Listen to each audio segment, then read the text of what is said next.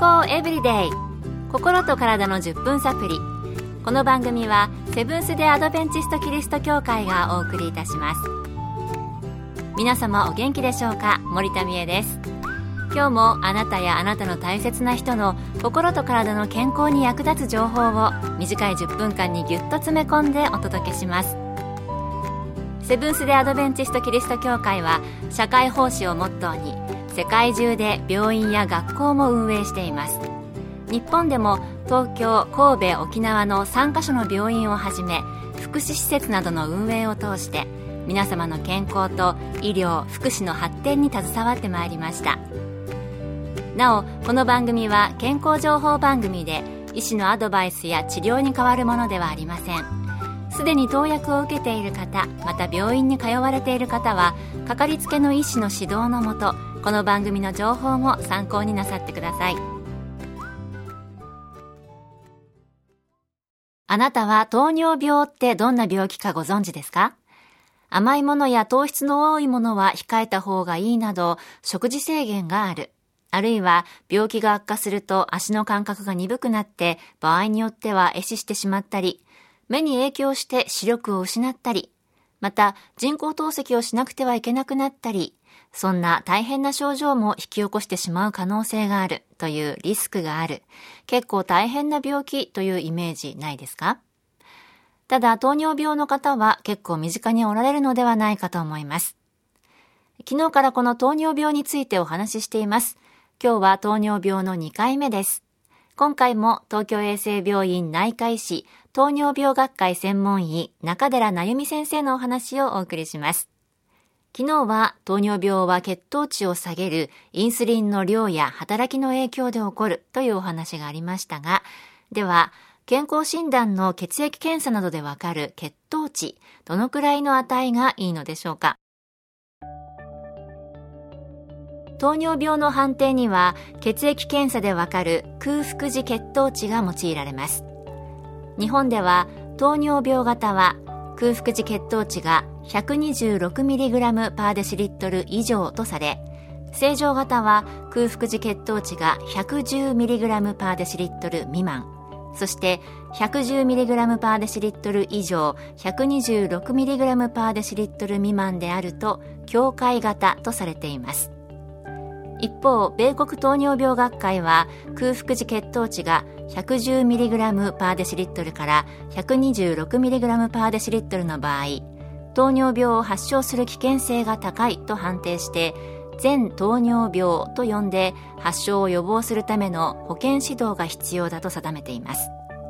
これはアメリカ人の調査で空腹時血糖値が 100mg パーデシリットル以上の人は糖尿病の発症率が高かったという臨床研究のデータを根拠にしています。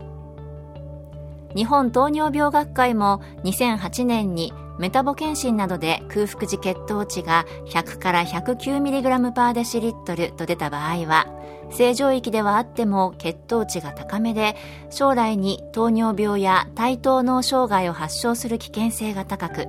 糖尿病の早期発見にも役立つことから正常高知と判定し適切な保健指導を始めるのが望ましいとの報告を公表しました。この正常高知の人や食後の血糖値が高くなる対等脳異常を正確に見つけるためには経口ブドウ負荷試験を行いましょう。経口ブドウ負荷試験は糖尿病の診断方法の一つで糖尿病が疑われる患者さんにブドウ糖水溶液を飲んでもらい一定時間の経過後の血糖値を測定し高血糖を確かめる方法です。また空腹時血糖値は単に食前血糖値ということではなく絶食10時間経過後の血糖値であることをお間違いのないようにしていただきたいと思います。食後2時間の血糖値の指標としては 140mg パーデシリットルが一つの指標です。また過去2ヶ月の血糖値が数値化して算出される HbA1c は5.6%未満が理想的ですが5.6%から5.9%の範囲であれば定期的な経過観察で十分でしょう。健康エブリデイ。心と体の10分サプリこの番組はセブンス・デ・アドベンチスト・キリスト教会がお送りしています今日は昨日の続きで、比較的日常でもよく聞く病気、糖尿病について、東京衛生病院の内科医師で、糖尿病学会専門医の中寺なゆみ先生のお話をお送りしています。前半で血糖値が糖尿病の診断基準になるということでしたが、血糖値、いちいち病院に行って測定するのは大変ですよね。それ以外の方法はあるのでしょうか？血糖値は病院以外でも血糖自己測定器があれば自宅で測定することが可能です。健康保険適用ではないために自費になりますが調剤薬局などで購入することができます。その場合には早朝空腹時血糖を測定することよりも食後2時間の血糖値を測定することをお勧めしています食後2時間の血糖値が 140mg パーデシリットルを超えることが多い場合今後の糖尿病発症リスクにもつながる可能性があります。ではもし糖尿病と診断されたら病気はどんどん悪化してしまうのでしょうか？それとも改善させることはできるのでしょうか？糖尿病と診断されても病気がどんどん悪化するということではありません。インスリンの分泌が極端に低下してしまう1型糖尿病の場合には適切なインスリン治療が必要ですが多くの2型糖尿病においては食事運動療法が基本になります。薬物療法はサポート的な位置づけに過ぎません。適切なカロリー摂取食事と食事の間に食べる間食を控えること。1日30分でいいので有酸素運動を取り入れることなどで確実に改善に向かうはずです。しかし中にはインスリン分泌能力が低くなっている場合もありますので主治医と相談の上薬物療法によるサポートも必要になってきます。多くの2型糖尿病の場合は食事と運動で確実に改善に向かうということでしたね。糖尿病と診断されても、お医者さんに相談しながら正しい生活習慣と必要に応じてお薬のサポートで改善の希望があるということでした。今日の健康エブリデイいかがでしたか？ここで八王子キリスト教会があなたに送る健康セミナーのお知らせです。転倒がきっかけで寝たきりに少なくないようです。